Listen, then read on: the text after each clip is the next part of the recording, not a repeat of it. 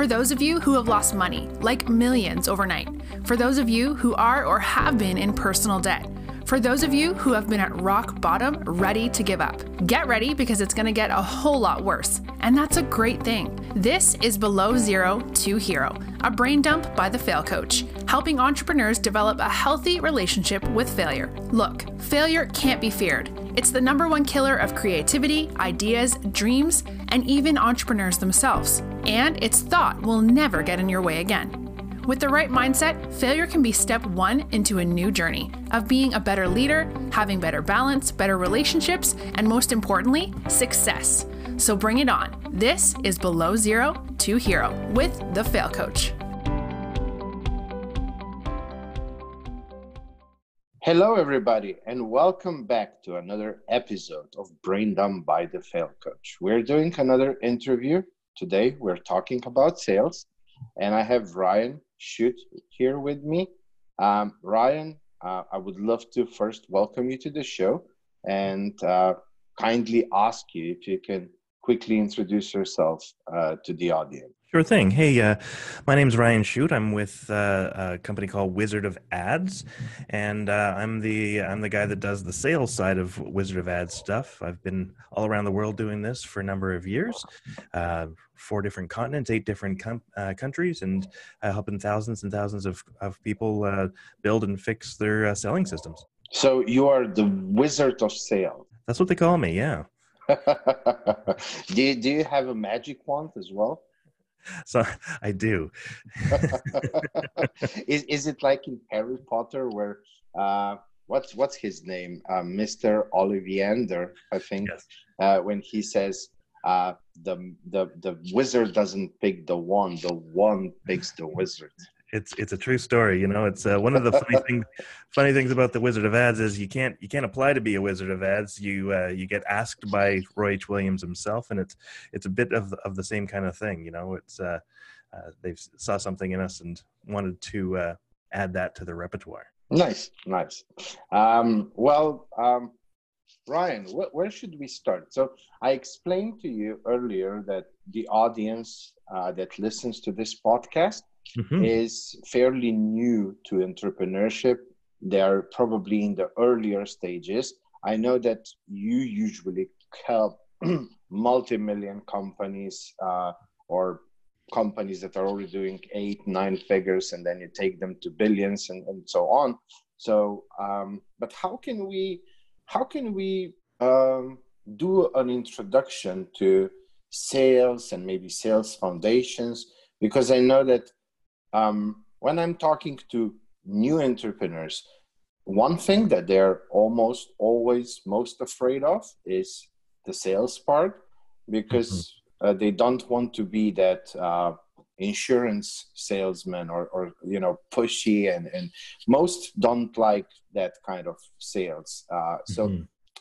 i'll let you um, have the floor and, and give us a little bit of an introduction into sales and um, how can we make it not scary yeah absolutely you know uh, I, am I'm, I'm a big uh, believer in in selling without being salesy and um, people like Landon Porter and his group and and uh, other organizations that really do support the whole idea of um, not not having to be that real used car salesman, um, pushy, obnoxious, hard to, to deal with, uh, incessant, incessantly high pressure.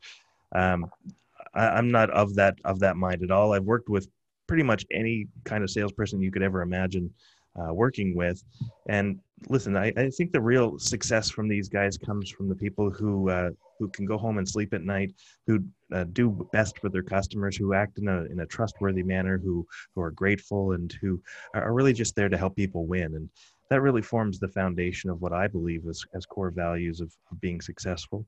Um, and that's that's really what I kind of want to put out there to to anybody who's starting a new business, who's looking at sales, and hey, is this? I, it's not just about producing the thing that you're selling; it's also about um, selling it. And and most people don't have a sales plan put together um, to to sell their thing. They just kind of it's like the field of dreams strategy where you build it and they'll come, and that's just not the case. You got to get out there and really work it um, get people to know, trust, and like you. And uh, when you have that, you're gonna you're gonna sell stuff, right? I mean, you just you just got to be willing to stick it out. Well, I remember when you and I we did LinkedIn Live together as well, mm-hmm. and I remember you mentioning something that I really enjoyed, which was that marketing and, and sales are really just one long process. I think so many people want to divide marketing into its own category, sales into its own, mm.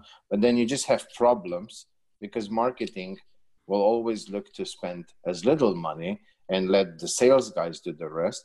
And salespeople would love marketing to do almost all the job before they take over and just close the sale. Mm-hmm. Um, so I know that you kind of put that into a one process.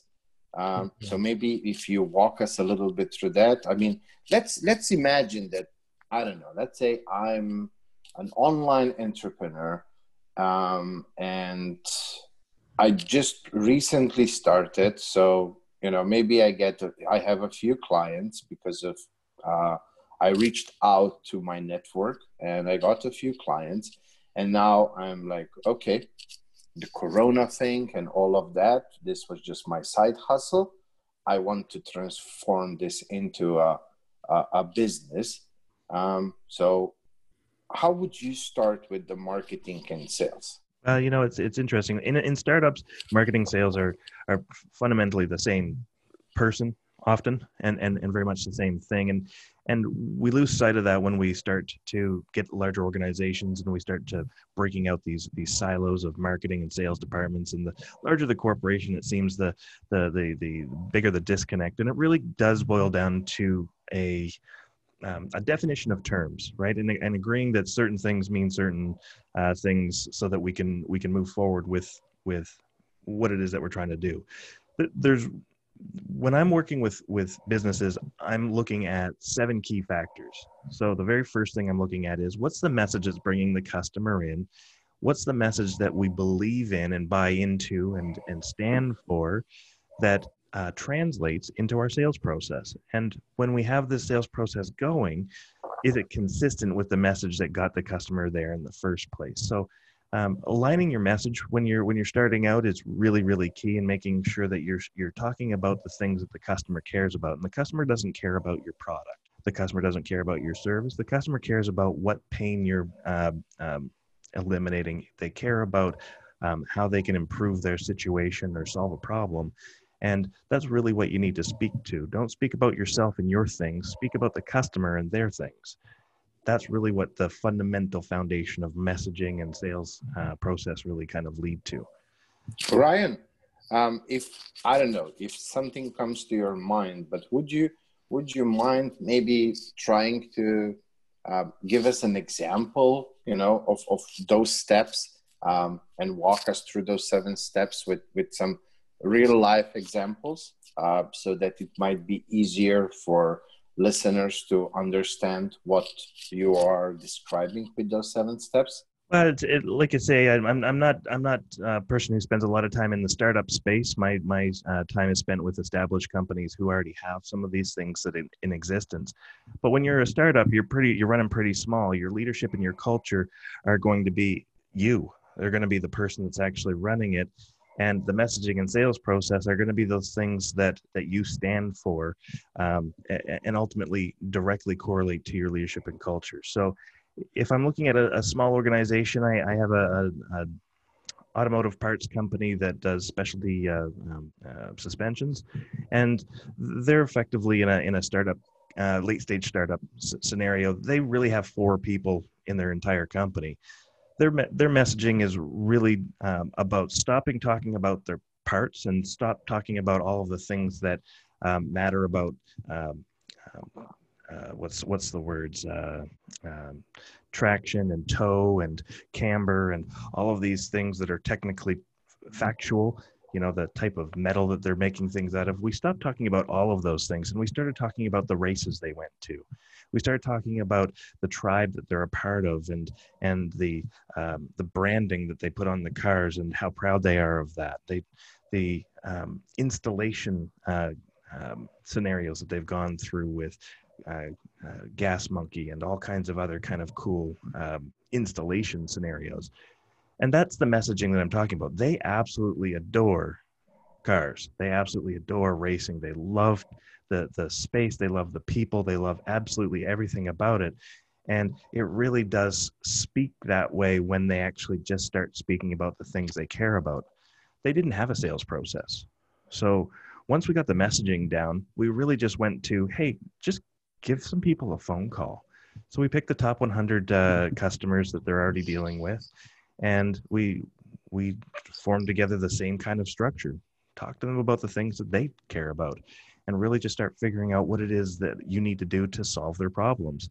And a few key things cropped up for them. One was that uh, dead stock was an issue. Another one was that uh, on-time delivery was a was a concern for their customers, and um, being able to effectively cross sell and upsell their products so that they know what all fits together so that they can make the sale easier was the third one. And once we identified those three kind of key things, the messaging, the sales process all came together quite easily. And we're now building those tools that will help the customer, i.e., the dealers who are selling their products, much easier. Ryan, you know, I talk a lot about processes and systems, and, and so do you. I mean, I guess that one, once you start dealing uh, with business on um, on a level of seven, eight figures, like that's that's kind of the language that you start using because there's so much that you have to do around processes and systems. But you know, maybe people who are in the early stages um, aren't used to that vocabulary yet. Um, and so, how does a typical sales process look like?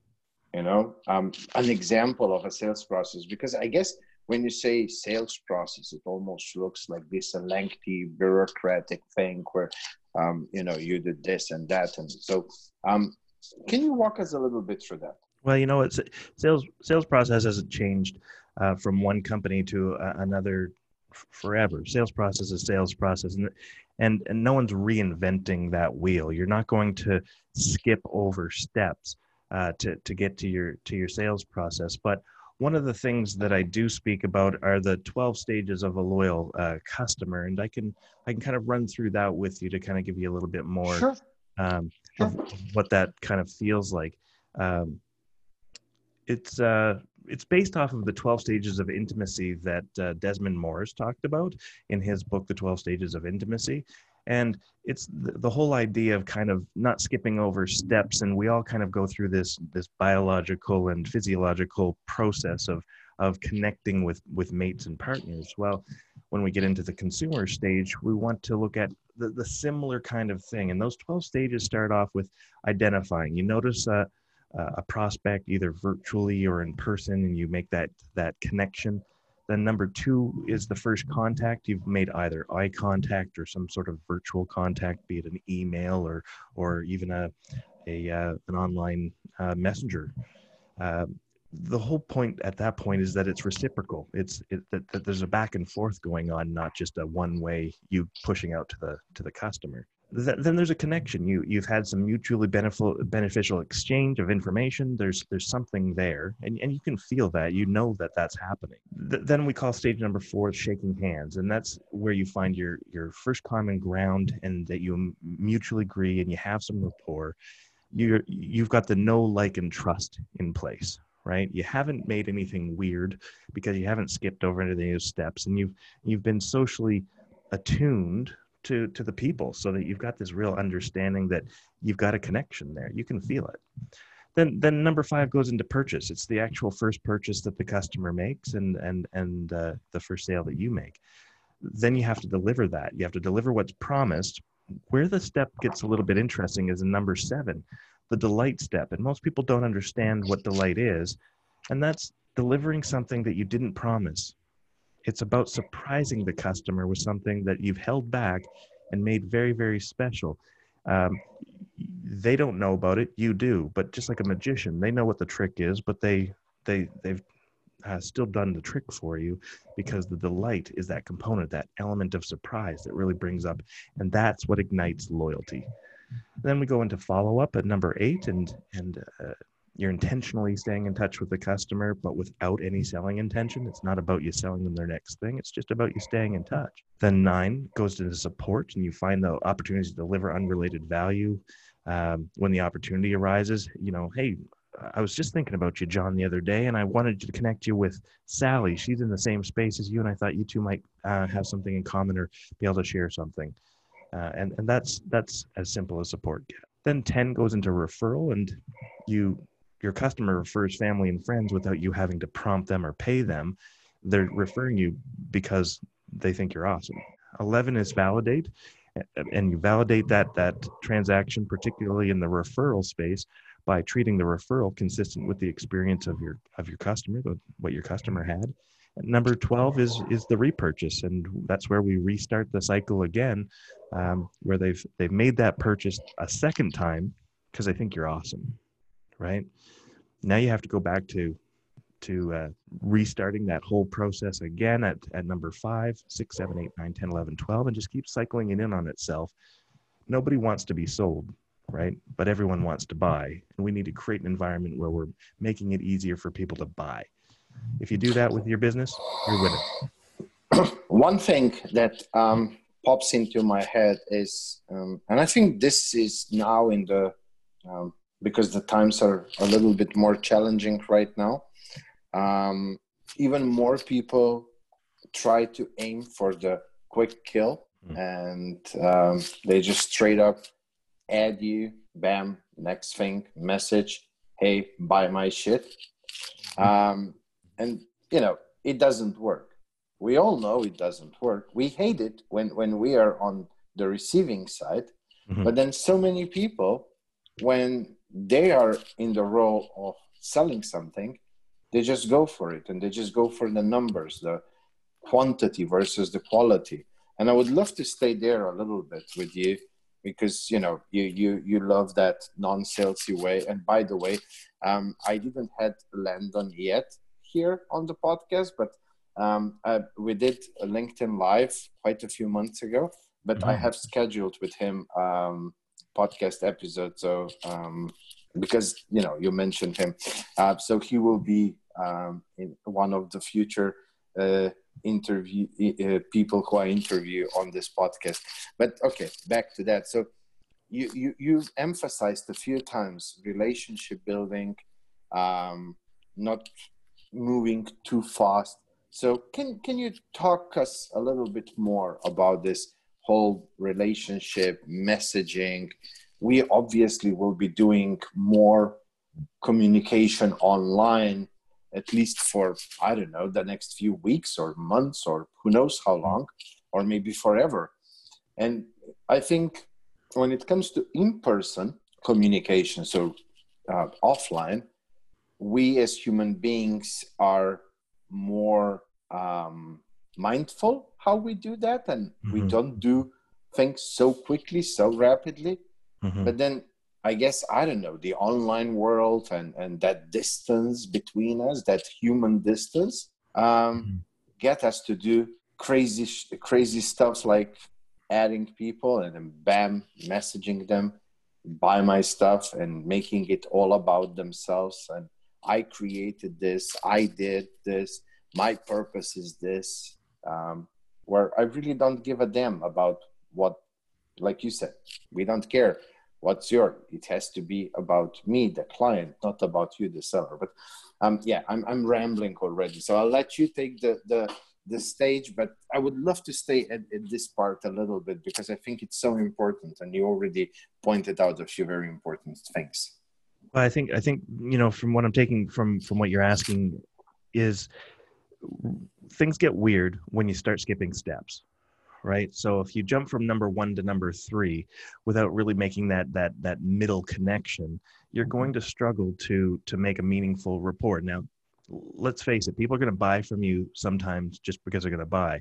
And often it works just good enough to keep you selling in that way because you think that's the only way to sell when the reality of it is is that there, there's two types of, of strategies you can follow you can follow the short term strategy and that typically comes with uh, very, very low margins, high volume. You're going to push out as much as you can for as long as possible, and then people are going to discover you for the turd that you are.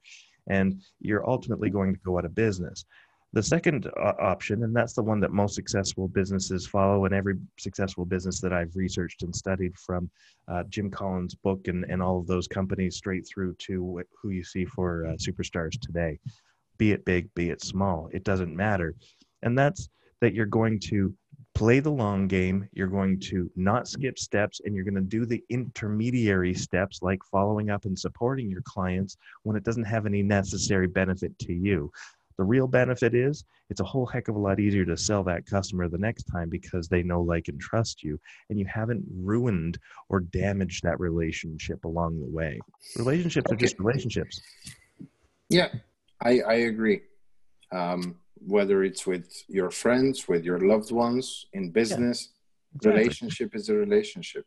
But Ryan, you know, maybe well, I'm, I'm gonna try to re re uh, reform my question. Um, I I believe that a lot of people um, either they take the very short route, the quick way, numbers game, or maybe they take the too long route.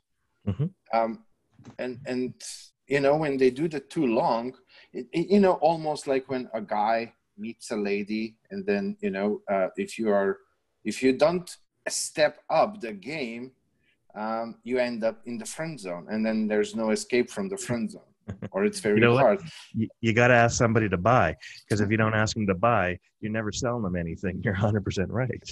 Yeah. So I, I'm guess I, I guess what I'm trying to ask is is you know if you can help us a little bit understand how to bridge how to find that balance mm-hmm. between being too pushy, too quick, skipping the steps, and getting yourself into the friend zone where maybe I don't know you're giving too much for free, and that other person doesn't have any uh, need to buy anything from you because you're already giving it away.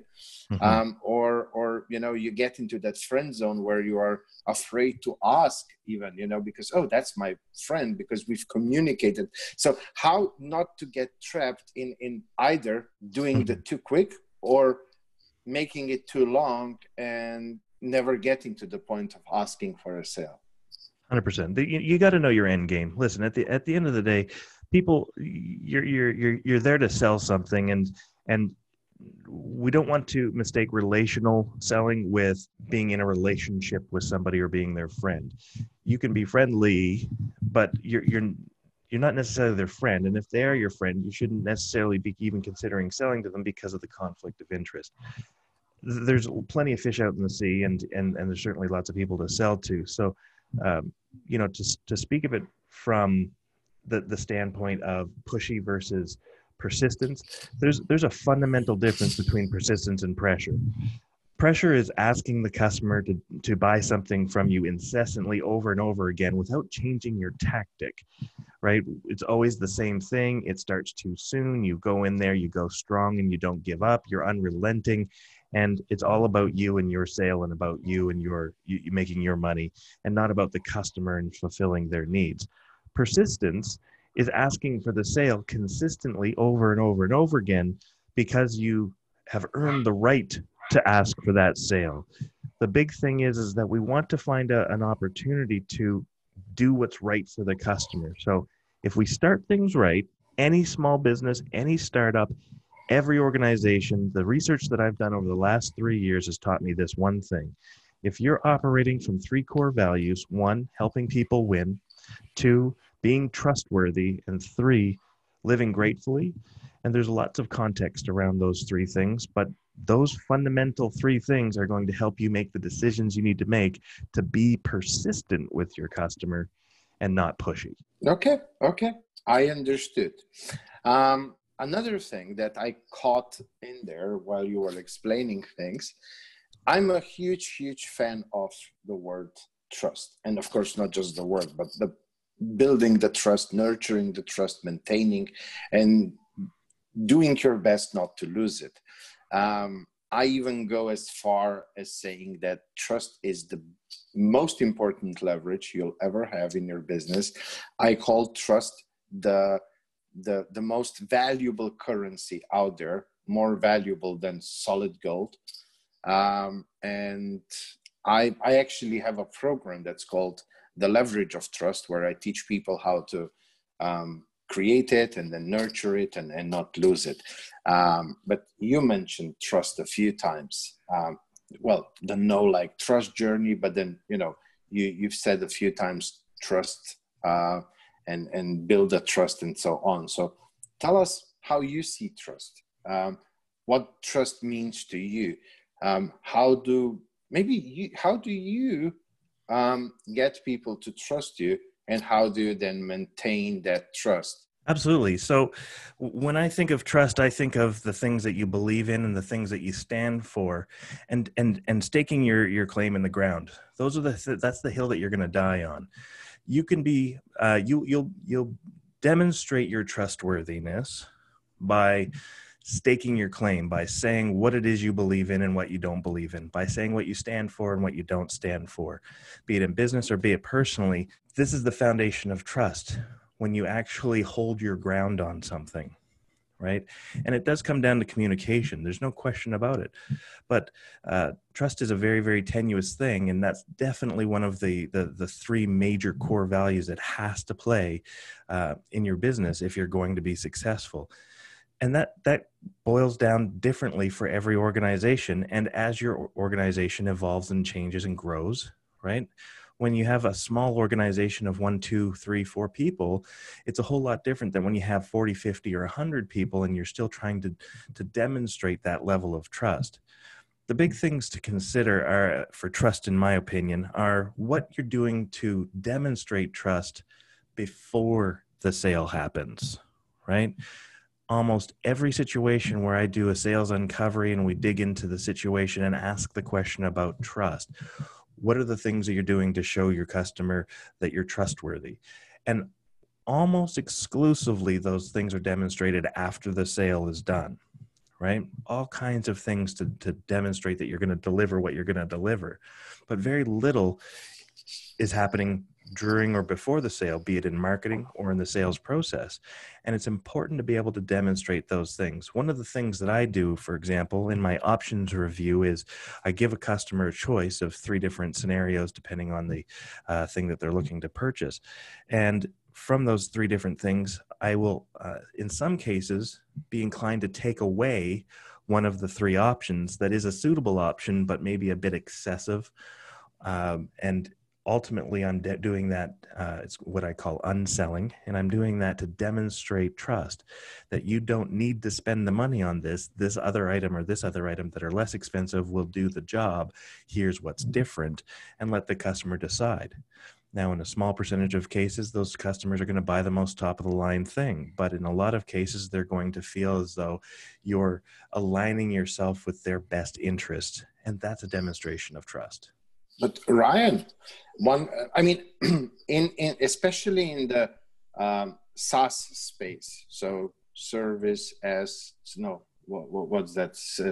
Uh, software as a service, yeah. Software, software as a service, yeah. I, um, so what they usually do, you have the basic plan, the pro plan, and whatever team enterprise even though they clearly market to small businesses they usually have an enterprise plan yeah. and often you'll see that the middle one is kind of like the recommended one mm-hmm. and what they usually do i mean and i've worked with a lot of startups so i know what was the thinking behind it in, in their sales strategy was to let's create something an offer that is so crazy big that whatever we put in the pro plan, which we actually want to sell, um, makes so much more sense, and we can justify the high price behind that one. I mean, the same strategy is also used a lot in how restaurants create the menu. Uh, at the top, they will start with, you know, I don't know, some, um, I don't know, lobster with I don't know what. They often they don't even have that um, in stock because they know that they won't sell it, but they just price it at you know 150 bucks, and then everything that you see below, which is usually higher than uh, in some other restaurants, mm-hmm. um, but they get by because they pre-frame you with the high offer.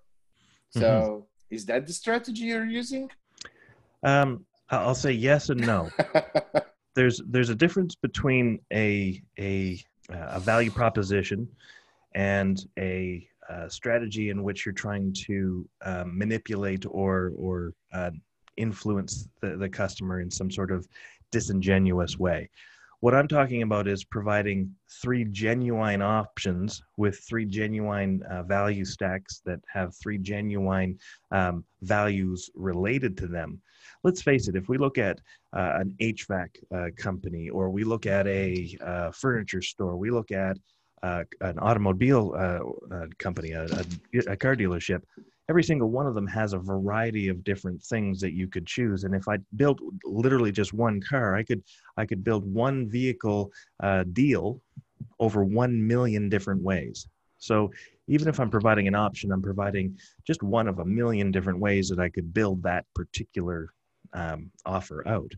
So it's about providing examples so that we can get to arguably a negotiation, but very much so a, a, a discussion about the options and, and start facilitating a solution that best meets the customer's needs. Now, if you're online, it's about doing it in a, in a genuine, authentic way. We don't need to complicate the business model by putting in a whole bunch of fluff that doesn't matter.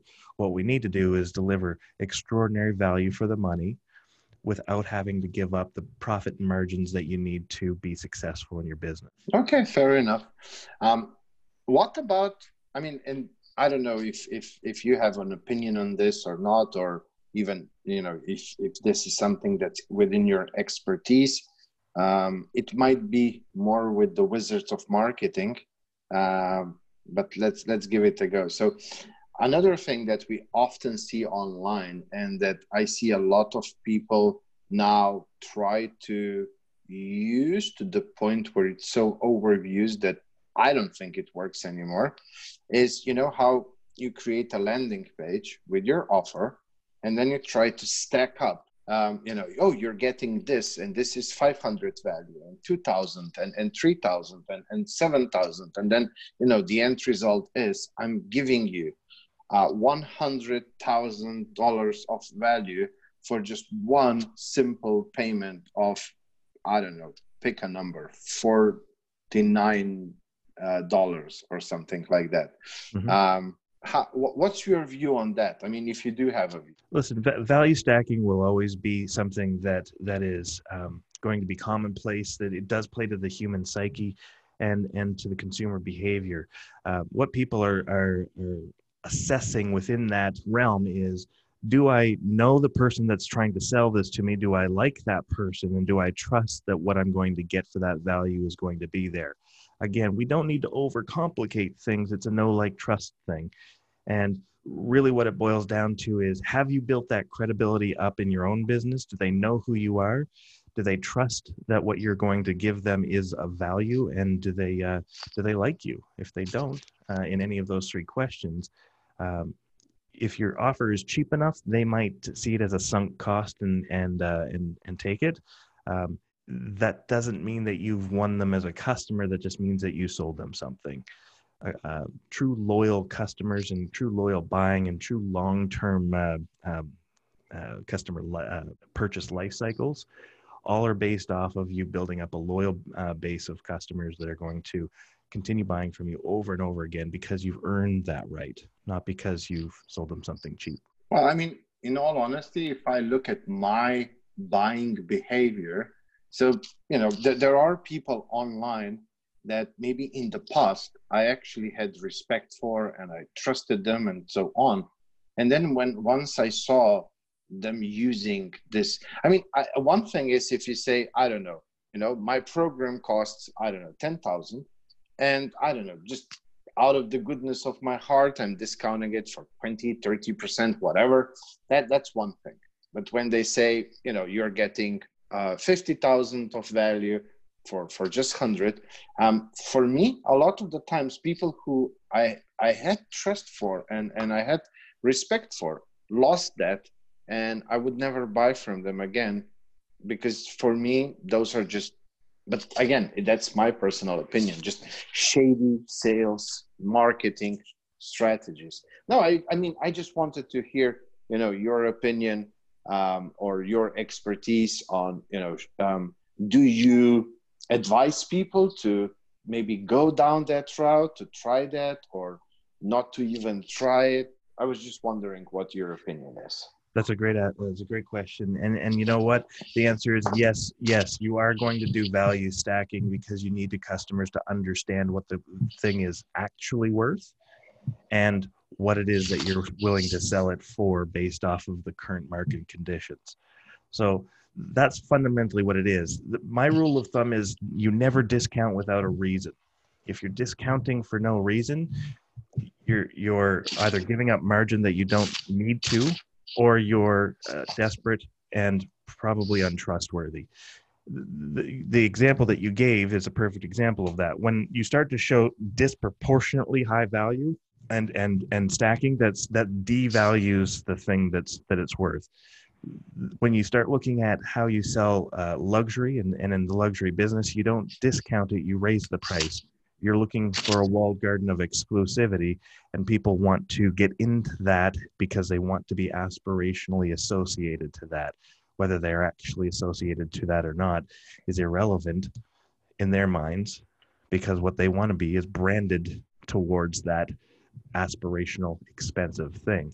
Um, you want to be in with the cool kids and the cool kids aren't wearing the cheapy stuff. Uh, at, at the end of the day you, you have to you have to make that decision and there's no set answer. It depends on what you're selling and what your strategy is. Um, if your strategy is short term uh, i'm never going to do any work for you right? If your your strategy is long term and it's looking to grow by multiples not by fractions that's that's where i'm going to be able to most successfully steer those types of organizations because i want my brand associated with companies that are helping people win, building, being trustworthy, and living gratefully. Yeah, no, I, I absolutely agree. I, I like the, the, what you mentioned, and maybe I can give a nice little example. So, um, a few years ago, I was helping a friend, and he had this small um, shoe shop, um, like a brick and mortar shop, mm-hmm. and um, then he decided to move his shop, not, create another one, but move the existing one into a shopping mall.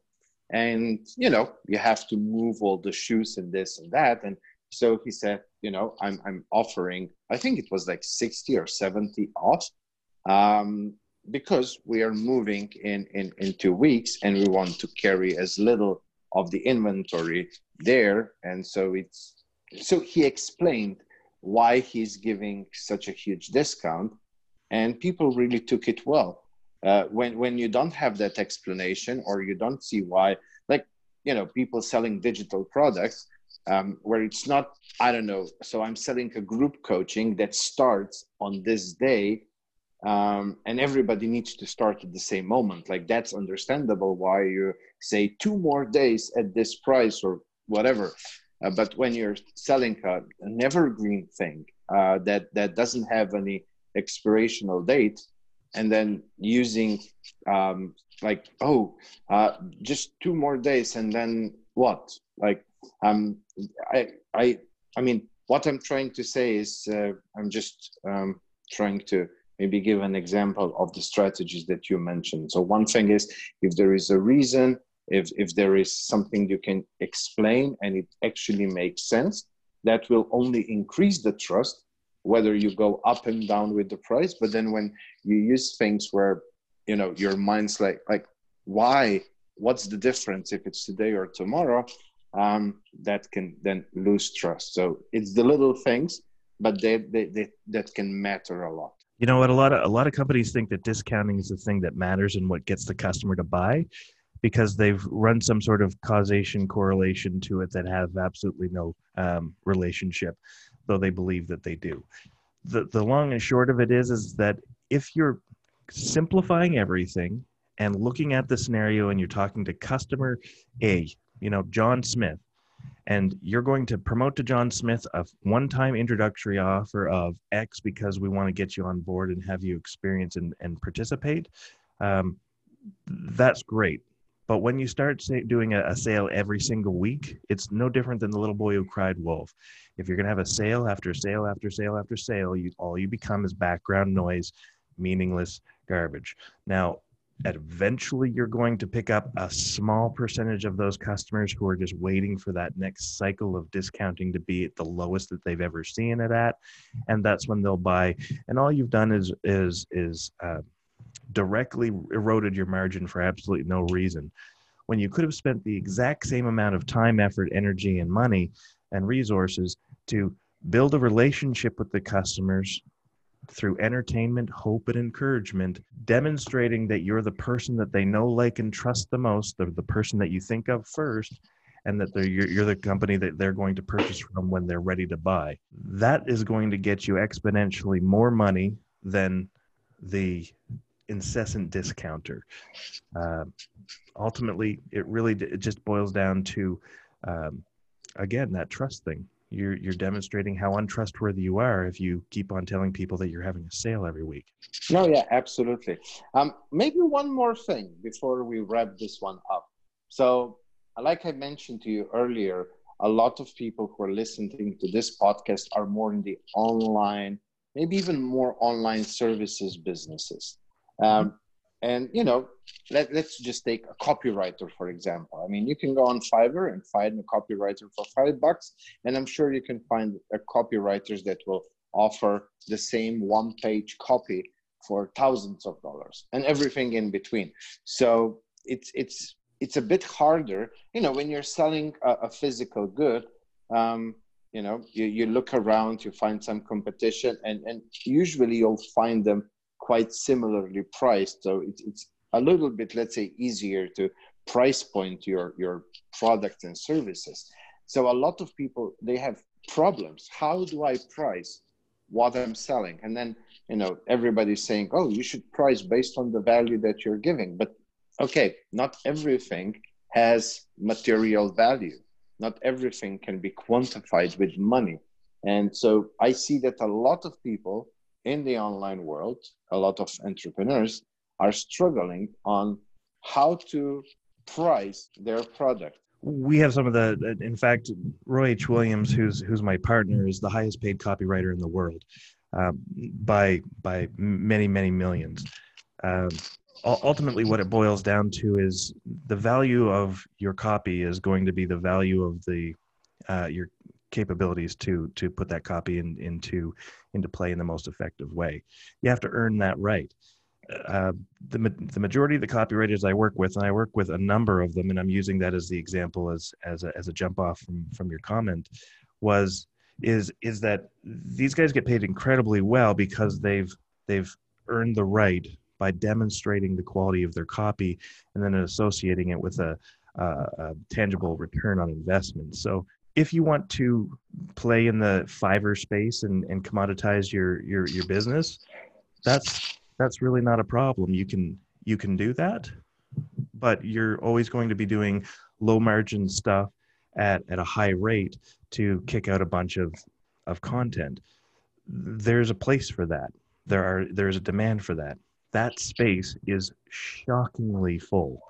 You, it's going to take a lot of effort and uh, and and um, to, to stand out and be special.